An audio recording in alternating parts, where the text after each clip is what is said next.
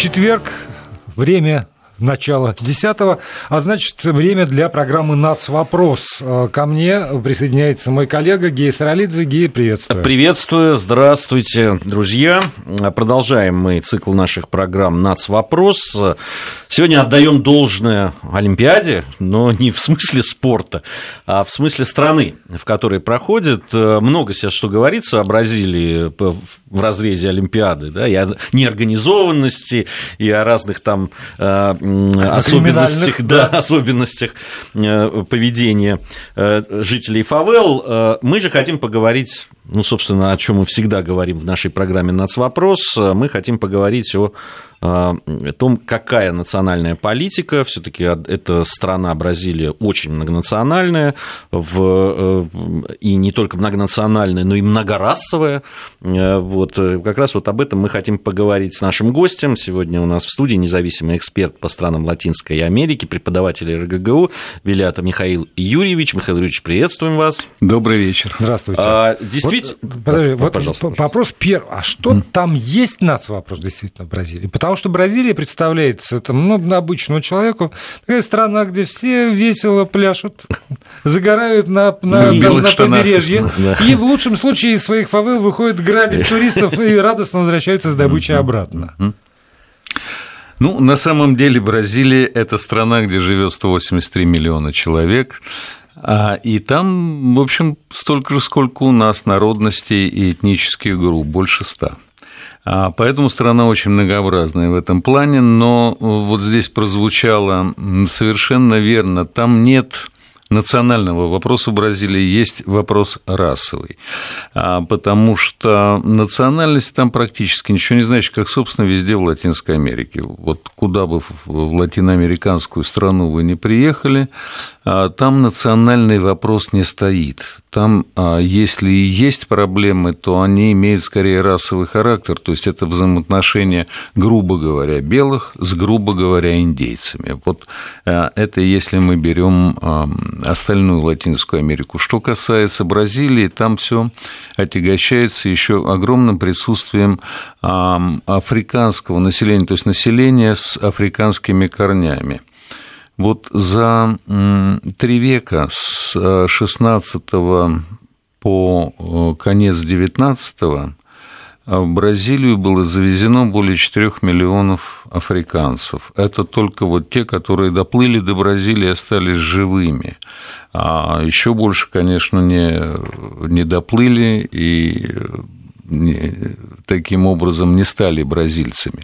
Но вот эти 4 миллиона, это, кстати сказать, несколько раз больше, чем было заведено, завезено в Соединенные Штаты, они э, сейчас и, э, в общем-то, и составляют э, такую основу той проблемы, которая существует.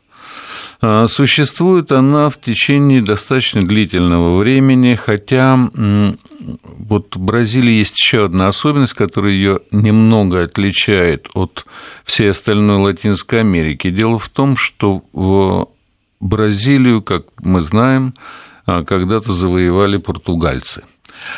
А, и в Португалии церковь была более терпима к местному населению, чем церковь испанская, которая, как мы знаем, крестом и мечом и огнем, самое главное, прошлась по а, Латинской Америке, по индийским культурам, разрушив древнейшие цивилизации. Несмотря на то, что это одна и та же католическая церковь, все-таки вот особенности ну, были. Она одна и та же, да, но в каждой стране все-таки отношение церкви к а, людям, оно разнилось. Вот э, португальская церковь католическая была более терпимой, во-первых. А, во-вторых, такая особенность. Э, португальцев было очень мало, а территория была невероятно огромная, а дефицит женщин заставлял их очень активно, а, простите меня за термин, смешиваться с местным населением, с индейцами. Поэтому когда-то в начале XX века встал вопрос о том, что вот, э, так сказать, уже белого населения не осталось, а белое население считалось необходимо было в Бразилии, потому что присутствовал в определенной мере расизм там, а, и был даже принят закон, который запрещал э, эмиграцию из э, стран не белых и приветствовал эмиграцию из стран белых, то есть из Европы в основном, из европейских стран. Э, ну, вот сейчас, безусловно, совершенно все эти проблемы, они остались в прошлом, к счастью. Но они, собственно, и не были никогда проблемами очень острыми. Они никогда не были а, проблемами, которые порождали какие-то конфликты, какие-то кровавые столкновения между людьми. Вот этого ничего то в Бразилии вот не было. То, что мы сейчас видим в Соединенных Штатах Америки, да, вот такое противостояние и э, выступление Э, в черных граждан Соединенных Штатов Америки. Э, такого в Бразилии не существует такой проблемы. Э, нет, в Бразилии такого не существует по нескольким причинам. Главное из которых заключается в том, что официальная точка зрения на этот вопрос не является точкой зрения расовой. Там нет вообще понятия, в Бразилии не существует понятия расы. Там есть понятие цвета. И вот э, очень интересно, в государственных опросниках, когда происходит государственная перепись, перепись там нет вопроса, какая, какой вы расы. Там есть вопрос, какого вы цвета. И это, то есть, на официальном государственном уровне это на официальном государственном я, уровне. Я, и национальности, соответственно, нет. И да? национальности совершенно есть, никакой на, нет. Вас спрашивают просто, какого вы цвета? Какого вы цвета, и что, да. А, и, и, и, вот, и человек а... сам выбирает? Нет, нет, нет. Вот сначала это было четыре таких, э, ну, вернее, пять э, таких определений цветовых. А, это прето, черный, это пардо, коричневый, мулат или метис – а, Бранко – это белый, а, Амареллу – это желтый, соответственно, выходцы из Азии, так себя а, называли, и э, индижена – это индейцы, это местное население, чистые индейцы. А, в основном живущие в Амазонии. Да, вот эти вот Что вы говорите? Черный, белый, коричневый, желтый. Вот когда жел, это не оскорбительно. Нет, это совершенно не оскорбительно. Это официально вы, так сказать, э, принадлежали угу. к тому или другому цвету. Никаких рас, никаких национальностей э, при этом не было. А вот в 1976 году э, была официально введена открытая категория расы то человек сам мог определить, какого он цвета. Вот уже не, не исходил вот из этих пяти точных определений, а он просто сам считал, что вот я такой-то, и он называл этот цвет, и сразу же появилось 135 оттенков. 130. В Бразилии 135 оттенков разных цветов. А говорят, светло, светло-коричневый, темно-коричневый, светло-желтый, там, ну и так далее, и так далее, и так далее, по-разному. А, поэтому вот э, проблема там а, остро и не стояла никогда. То есть вот столкновений на расовой почве а, в Бразилии не было. Там не было никогда строгого деления на белых и черных, преимущественно белых, преимущественно черных. Вот а, этой конфронтации не возникло благодаря тому, что там было вот действительно очень много оттенков разного цвета. Вообще Бразилия – это тот же, такой же, а может быть даже и больший melting pot как и Соединенные Штаты, там а, очень много. Ну, вот я уже говорил, там представители более ста а, народностей, национальностей, этнических групп, которые проживают в Бразилии. А, Все это перемешано активно. Вот э, да, но при этом, крутой смотрите, замес. если вот мы там сравниваем с Соединенными Штатами Америки, то все время мы говорим про то, ну так или иначе, что социальное неравенство, оно зачастую очень связано вот с, там, с различием расовым, с цветом кожи. Когда вы говорите, что в Бразилии нет, собственно, различий вот этого расовых, и даже цветовых уже различий нет, то тогда э, вот, а жители вот этих самых пресловутых фавел, они, значит, тоже все перемешаны. А представители там хай-класса бразильского, они, значит, тоже выходцы из, из всех цветов. И невозможно привести границу социальную, ориентируясь на какое-то вот различие в цветах. Мне очень нравится это различие, я, я, я могу от него отойти. Ну, действительно, действительно это так. А, действительно, а, это еще не только цветовая граница, или мы ее называем расовой границей, эм, это граница прежде всего социальная. Вот на почве социальной, да, были конфликты, они возникают и до сих пор. Как мы знаем, народ высыпает на улицы и чего-то постоянно требует. Ну, понятно, требует улучшения жизни. А, и э, вот э, граница проходит как раз по цвету, да. Представители 70% бедных в Бразилии – это афро-бразильцы. Тем не менее, а, связано это со многими причинами. Как правило, белые – это представители богатых семейств, представители а, так называемого upper and middle middle class, а вот то, что ниже, то сказать, там уже начинаются градации, и чем ниже, тем ближе э, к, к темному цвету, да. А, это сложилось исторически, это сложилось еще в те годы, когда Бразилия была колонией португальской, когда не допускали афроамерик... Э, афро, простите, аф... афробразильцев э, к образованию, к государственным постам, государственной деятельности и так далее. Сейчас... А, простите, по... я уточню, да. а, а вот сегрегация, то, что вот известно по, по примеру Штатов, там была вот такого уровня сегрегация? Она была, но она была, мы, мы говорим э, о достаточно серьезном таком историческом историческом времени то, что... То есть не в 1960 она, она, была во времена колонии. на лавочку да. для белого, да? Она была во времена колонии. Нет, на лавочку для белого а, бразилец черный садился. Вот такой сегрегации, унижающей достоинство в Бразилии не было, но в Бразилии отменили рабство это была последняя из латиноамериканских стран, где отменили рабство со всеми вытекающими отсюда последствиями. Это был, если я не ошибаюсь, 1889 год, когда было отменено рабство. Во всей остальной Латинской Америке, кроме Кубы, которая отменила рабство, по-моему, в 1888 году, а вся остальная Латинская Америка отменила рабство гораздо раньше, чем это сделали светоч демократии Соединенные Штаты. Это, кстати сказать так, в скобках. Вот. А и в связи с тем, что в Бразилии рабство существовало, считайте, до конца XIX века, вот эта инерция рабства, она осталась. Ну как, естественно, раб не мог занимать государственную должность.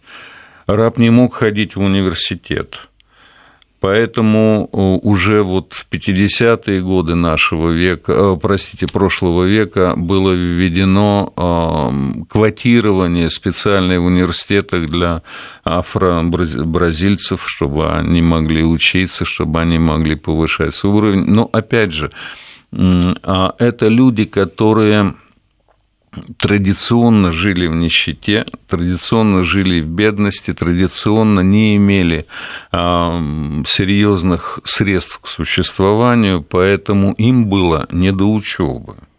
Вот очень немногие из них, несмотря на благоприятные условия, которые созданы Конституцией страны сейчас, тем не менее, очень немногие из них выбиваются все таки в люди, получают хорошее образование, занимают хорошие государственные посты или там а, становятся врачами или университетскими профессорами и так далее, и так далее. То есть очень немногие из них. Эта инерция продолжается. Да, действительно, фавелы заселены в основном черными или а, мулатами, или метисами, в крайнем случае. Вообще вот есть такая очень серьезная градация. А, европейцы, которые смешивались с африканцами, это мулаты, европейцы, которые смешивались с индейцами, с местным населением, это метисы, и э, индейцы, которые смешивались с, да, с африканцами, это самбо. Вот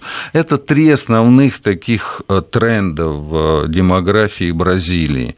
Э, ну, вот понятно, что чистые афро-бразильцы и самбо – это те люди, которые все таки составляют вот ту проблемную категорию, те 70% бедных, которые есть в Бразилии. Но если, если говорить вот о ну, там, национальных, расовых проблемах Бразилии, наверное, в меньшей степени, но все-таки есть же ведь проблема индейцев. Там всего, там, по-моему, 0,5% это индейское население, но там речь идет даже не о какой-то там положении в обществе, а иногда о выживании этих индейцев, потому что они живут там в сельве, они живут в, и в связи там, с наступлением да, там, новых технологий там, и вырубки леса, они просто на грани исчезновения некоторые. Это, это действительно это большая проблема для Бразилии или нет? Ну, вы знаете, это, это проблема для Бразилии в той же мере, в, в которой это проблема для практически всех латиноамериканских стран. Индейцы это та часть населения, которая меньше всего интегрирована в Латинской Америке, меньше всего интегрирована в э, то, что мы называем цивилизацией. Вот во все, что мы вкладываем в это понятие. Да, это, это образование, это медицина, это а, социальные какие-то привилегии. Вот меньше всего в это интегрировано индейское население, практически в любой стране Латинской Америки. А, ну, мы просто можем посмотреть э, в Боливии, где 80% индейского населения, только вот Эво Моралес впервые стал президентом страны. До этого индейцы не были президентами, не избирались в индейской стране. Ну, правда, в Мексике первым президентом-индейцем стал Бенито Хуарес, это 50-е годы XIX века, но после него тоже, в общем-то, таких чистых индейцев не было. Но и э, в таких больших странах, таких как а, Мексика, прежде всего, Аргентина, Чили, там настолько высок процент смешанного населения, что найти таких чисто-чисто белых креолов достаточно сложно. Они а, вот такого расизма нет по отношению к индейцам, потому что, ну как, Свои. Обязательно, да, обязательно в каждом, ну, скажем, Если мексиканцы есть, есть хоть капля как, индейской крови. Да.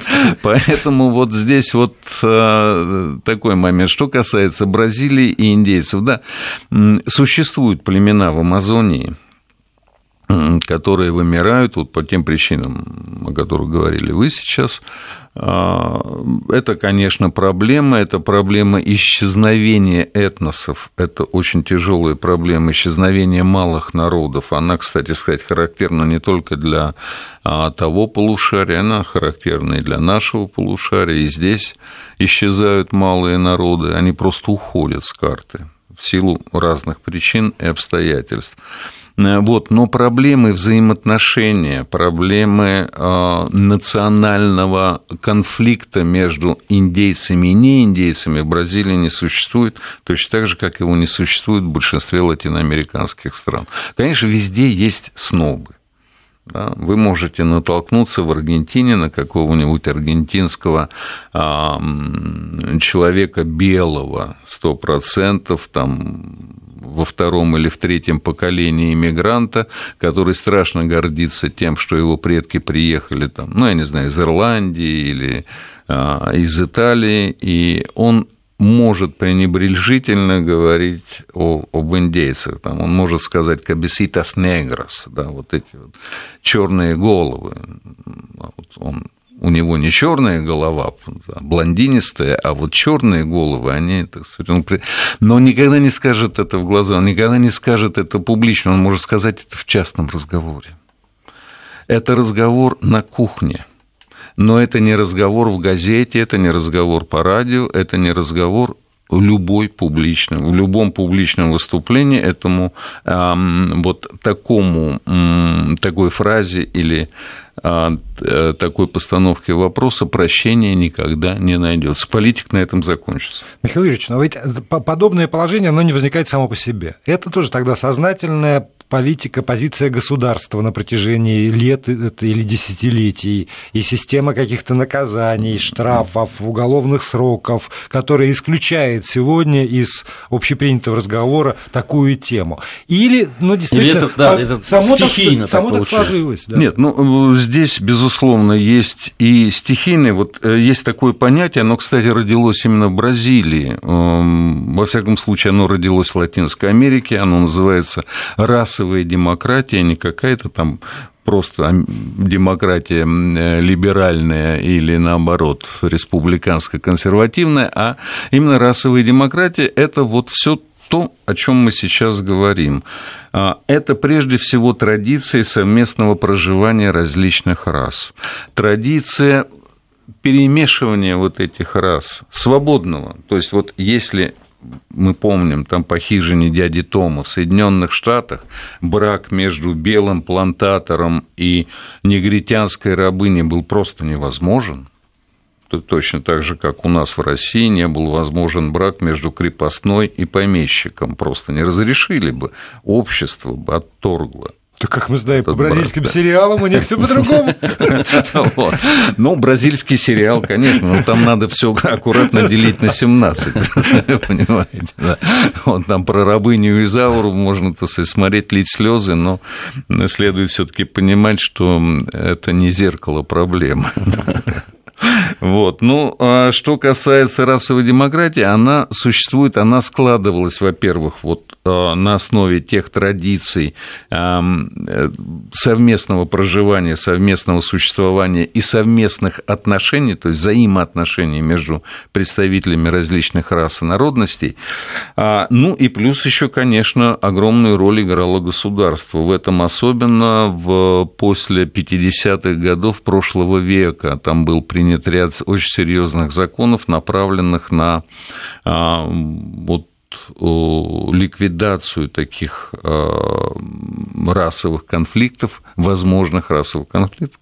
Я подчеркиваю, они не были никогда очень серьезными, распространенными. Это было на бытовом уровне. Но тем не менее государство говорило и делало специально, специальные, э, предпринимала специальные шаги для того, чтобы этот конфликт не возник. Вообще во многом это работало превентивно.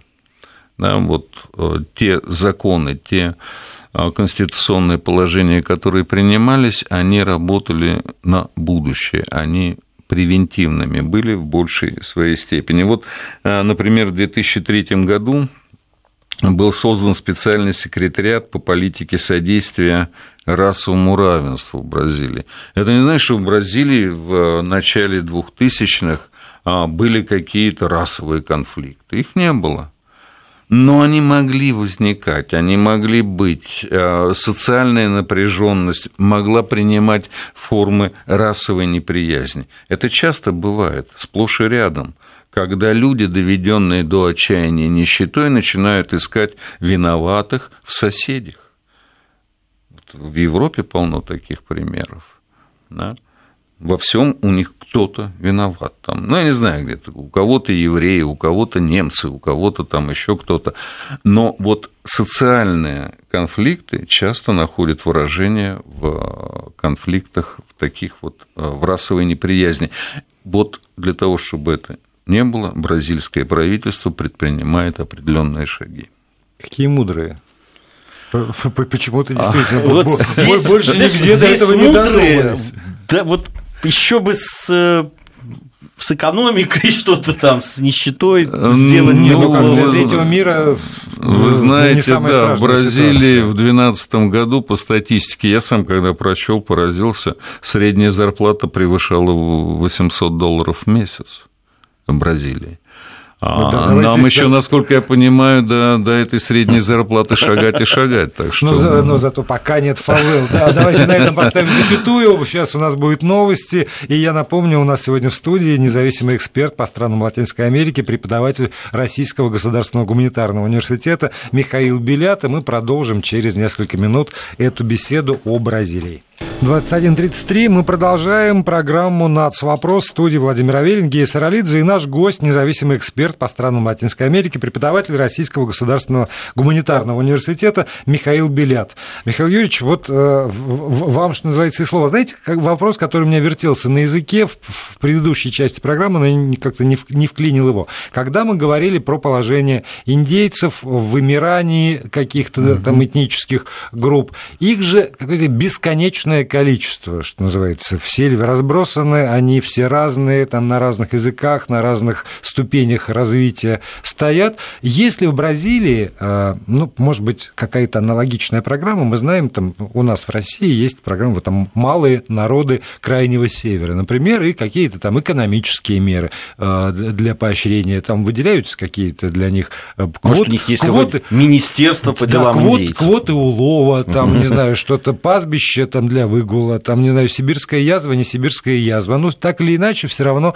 э, что-то, какая-то информация поступает оттуда. Про, э, про индейцев из Бразилии, все, что знаю я, например, я видел потрясающий однажды фильм, документальный, посвященный э, человеку, белому человеку, я не помню его, к сожалению, имени, который там вот спас какое-то племя. Он ушел из жизни, он, его семья, его дети, и вот сюжетом этой, этой картины было э, то, как индейцы его вспоминают. Вот он почти такой местно, местно чтимый святой. Для них там какие-то культы возникли по этому поводу, праздник, что-то такое, всю семью привезли, потому что он как раз отстоял э, нашел деньги, пробивался через кучу государственных чиновников, отстоял кусок леса, который позволяет этому племени существовать и поныне вот на уровне бронзового века фактически.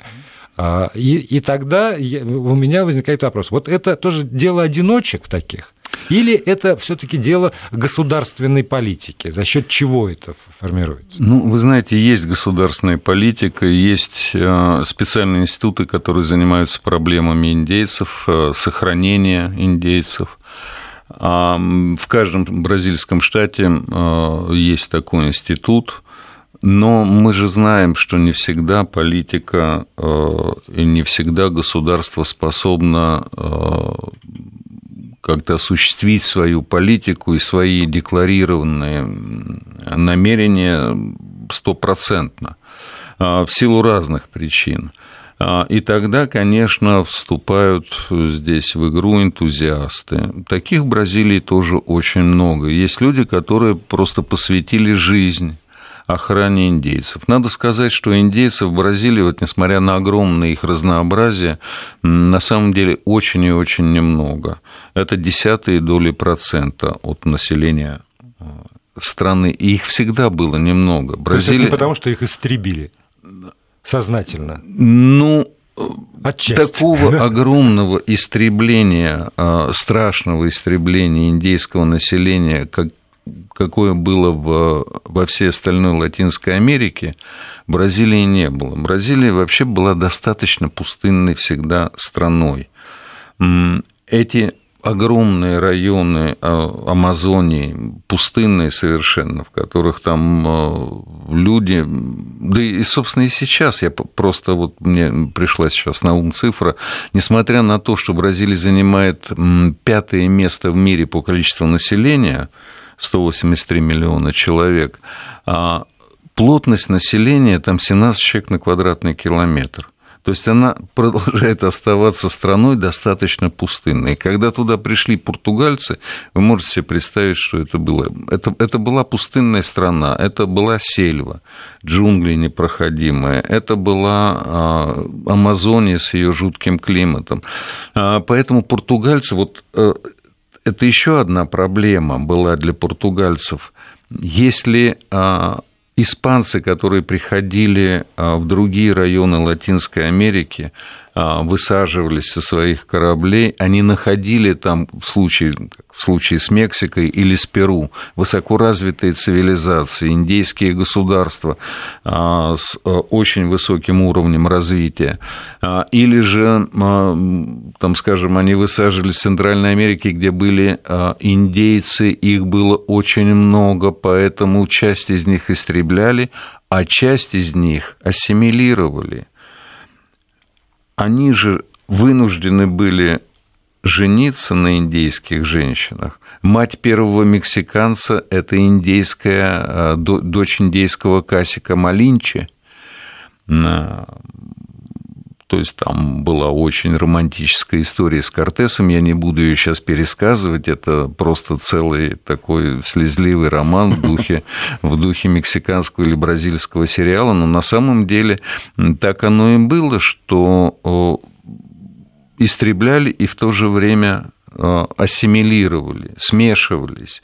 А вот в Бразилии португальцам было не с кем смешиваться. Ну, поистребляли, конечно, безусловно, враждебно настроенных индейцев, а вот глубоко в сельву глубоко в Амазонию они не проникали, это было невозможно тогда. А, поэтому индейцы и сохранились вот в том своем каменном веке, потому что они жили изолированно вот в этих вот глубинных районах, куда не было а, хода белым а, и никому другому ни черным рабам, ни белым плантаторам, никто ни туда соседним не... племенам, собственно. Да. Вот. Поэтому у португальцев была эта проблема, им не на ком было жениться-то особенно, поэтому и завозили рабов в таких количествах, потому ну, что... Собственно, и жениться не на ком было, и некому было работать. И некому было работать, да, поэтому 4 миллиона рабов было завезено. По... Не побегаешь по бразильской сельве, там, для... а для отлова работников. Я э, прочел э, очень очень э, любопытном таком эпизоде в бразильской истории, который связан с сегодняшней нашей темой, а, в 30-х годах прошлого века, связанное с немцами, которые вот э, были компактно, жили на юге Бразилии, и, ну, как часто это бывает, немцы создавали такие свои э, закрытые городки, поселки и не так далее. Только немцы. Но... Да. Но с немцами вот я угу. прочел, что они фактически не говорили на португальском, говорили на немецком, и в какой-то момент момент э, времена были смутные, 33 по-моему, 32 год, порту... Э, бразильское правительство решило вот эту вот немецкую вольницу накрыть. И довольно жестко они с ними поступили, закрыли все немецкие школы, да, собственно, вообще запретили говорить на немецком языке. Э, насколько вообще вот это было присуще да, Бразилии? Вот так вот унифицировать, да, заставить там говорить на португальском, там детей буквально, которые ходили в немецкие школы, там переводили в школы с португальским языком, и понятно, что их там не очень ласково встречали. Ну, вы знаете, знаете, это было правильно подмечено, это было в 1933 году и в последующие годы. А, Бразилия активно была, кстати сказать, вот если Аргентина, она а, сотрудничала с фашистской Германией, причем сотрудничала достаточно тесно, а, то вот Бразилия, она была антинацистской во многом, несмотря на то, что там было очень много немцев. Вообще немецкая диаспора в Бразилии достаточно сильно распространена, точно так же, как в Аргентине, точно так же, как в Чили. А, ну и вообще в Южной Америке очень много немцев, очень много, и а, тем не менее бразильцы вот поступили так, как они поступили, именно по политическим соображениям, по политическим мотивам. Это а, не был, так сказать, чес под одну гребенку всех. А, просто на португальском а, нужно учиться, на португальском нужно а, говорить, на португальском нужно уметь общаться любому жителю Бразилии, потому что это государственный язык. И на нем говорят все. Там есть какие-то индейские наречия, но кроме вот этих индейских местных языков, на которых подчас говорят, там, я не знаю, 40 человек какого-то затерянного в Амазонии племени, а, вот кроме них там только португальский. Ну, это бразильский вариант, безусловно, это, это немножко, это другой португальский, не материковый, не, не португальский Португалии, это португальский Бразилии, но, тем не менее, это португальский язык, это общий язык для всей территории для всех, кто там живет, для а, афро-бразильцев, для мулатов, для метисов, для индейцев, для белых, для кого угодно. А, поэтому э, мне кажется, что там, э, собственно, португальский учат без принуждения. А, вообще во всей Латинской Америке там достаточно демократическая система. Вот э, если есть понятие расовая демократия, то есть понятие очевидно, и национальная демократия. Вот национальная демократия в странах Латинской Америки, в том числе и в Бразилии, она достаточно сильна. Там а, ты, так сказать, носишь паспорт, я не знаю, гражданина Мексики, ты считаешь себя мексиканцем, но при этом ты можешь быть каким угодно мексиканцем. Мексиканцем, мексиканцем поляком, мексиканцем русским, мексиканцем немцем и так далее. Тебе никто не мешает им быть. Тебе никто не мешает э, там, употреблять национальную э, кухню, тебе никто не мешает э, там, создать какой-то свой культурный центр. Никто не будет этому препятствовать, никто не будет это тормозить, и никто не будет тебя преследовать преследовать за то, что ты в этом культурном центре смотришь фильмы на языке своей прародины или там родины своих предков. То уже хорошо. Сейчас мы сделаем паузу. И напомню, на студии независимый эксперт по странам Латинской Америки, преподаватель РГГУ Михаил Белят. Мы говорим о Бразилии. Через минуту разные регионы вещания Вести ФМ эм смогут узнать свои местные новости. А пока коротко о погоде в разных частях России. Продолжаем программу «Нацвопрос». Гея Саралидзе, Владимир Аверин здесь в студии, и мы беседуем с нашим гостем, независимым экспертом по странам Латинской Америки, преподавателем Российского государственного гуманитарного университета Михаилом Белятом. И сейчас практически пока вот шла реклама или новости в регионах, Михаил Юрьевич отговаривал нас от эмиграции в Бразилию. Да, климат не тот. Не тот, да. Э, по поводу национального характера мы э, хотели поговорить еще. Э, ну, действительно, э, Володя говорил уже об этом. В нашем понимании это, ну, понятно, Бразилия, все в белых штанах, карнавал. Да, все счастливые, вообще непонятно. Джентльмены, э, сеньоры в белых штанах, а девушки без таковых. Откуда ВВП, непонятно вообще, потому что все танцуют и веселятся, да. Ну, танцуют и веселятся там э, действительно все поголовно, это в период карнавала. Там действительно сумасшествие, и все танцуют и веселятся, и многие даже, ну, не многие, но есть люди, которые от этого веселья, этого веселья просто не выдерживают физически, и в конце карнавала помирают. Вот э, был такой знаменитый роман Жоржа Амаду «Донья Флоры, два ее мужа», там вот с одним мужем да. случился именно этот, эта неприятность. А, вот, безусловно, да. А, во-первых, влияет климат. А, бразильцы, кстати сказать, вот когда мы говорили о том, что иммиграция в Бразилию – это, конечно, здорово, но вот я бы, например, там бы никогда не согласился жить, потому что это постоянная жара, это постоянная влажность, и от этого устаешь. Вот бразильцы, они веселятся, кстати сказать, только вечерами когда наступает прохлада. А вот когда днем они не особенно веселятся. Они милые, очень, кстати, на общем даже латиноамериканском фоне а, это очень милые, очень приветливые, доброжелательные люди. Доброжелательность – это как бы черта характера, это непременное условие хорошего воспитания. Да? Вот, если ты хочешь произвести хорошее впечатление, то ты должен быть доброжелательным. А, это во всей Латинской Америке, но даже в на фоне общим латиноамериканцам бразильцы выделяются. А, они невероятно доброжелательны, они э, очень улыбчивые, они любят пошутить. Они, естественно, любят повеселиться, когда спадает жара вечерком или ночью. А вообще во многих бразильских э, городах э, жизнь-то начинается в основном после 11 вечера, когда прохлада опускается. А, так что вот а, надо иметь в виду, что днем а, развеселить бразильца или заставить его танцевать можно только силой.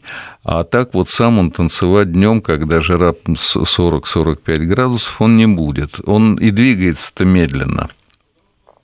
Часто, кстати сказать, наши туристы возмущаются, почему а, так медленно их обслуживают, скажем, официанты в ресторанах. Это не потому, что они ленивые, а потому что жара, потому что такая привычка. В жару нельзя быстро двигаться, иначе сердце не выдержит, и умрешь рано.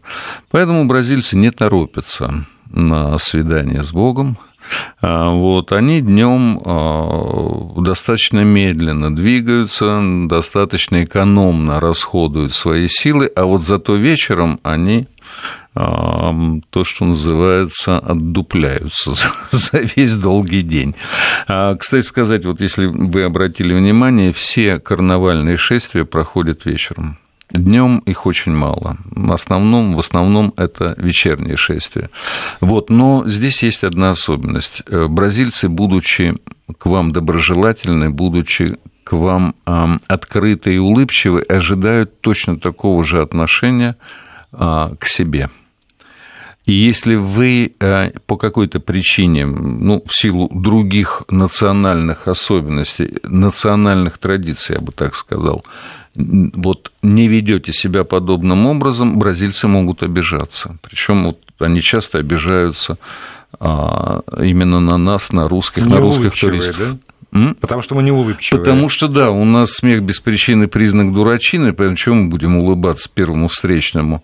А нам это принято. Если ты не вошел в магазин, не улыбнулся, не сказал громким голосом там «Буэнос Диас» и, и, и не пошутил, то, в общем, ты каким-то образом выбиваешься сразу вот э, из, Чужой, да, из э, тех привычных отношений, которые, которые сложились в Бразилии, которые существуют там до сих пор. Михайлович, а это вот касается вообще всей Бразилии? все таки это большая, огромная по территории страна. Да? Вот у нас-то не неоднородные, где-то молчуны, где-то повеселей народ, да. да, там тоже есть. Где-то такой... жестикулируют, где-то, где жестикулируют, где-то нет.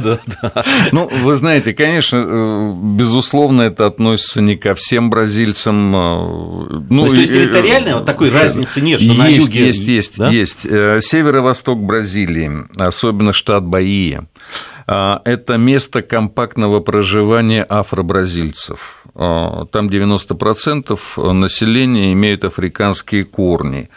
И вот там, собственно, немножко другая ситуация, там и другое отношение к приезжим, и другое отношение бразильцев э, к, э, вот, к жителям этого, этого штата э, северо-востока.